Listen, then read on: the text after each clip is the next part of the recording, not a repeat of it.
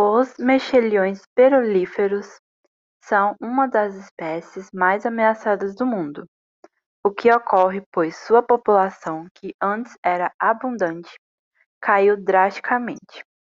Essa queda na população de mexilhões não tem uma única causa, mas uma das principais causas são as ações antrópicas, pois os seres humanos modificam o habitat onde esses mexilhões vivem, o que colabora com a morte desses animais.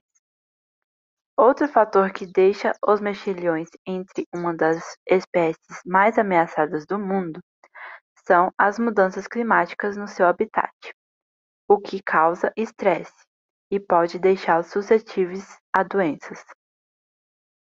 Os moluscos de água doce também estão entre os animais em riscos de extinção. A sua população vem diminuindo cada vez mais. Uma das causas é o mexilhão dourado, um dos seus principais predadores. O outro fator que faz com que esses moluscos corram risco de extinção são ações antrópicas, como, por exemplo, a poluição da água e a extração de areia de águas doces.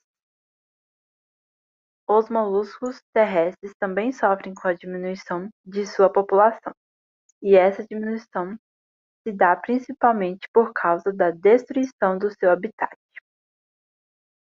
Para que ocorra a diminuição dessas ameaças, algumas mudanças devem ser feitas, para que principalmente não ocorra mudança no habitat desses animais, que exercem uma importante função nos locais onde vivem.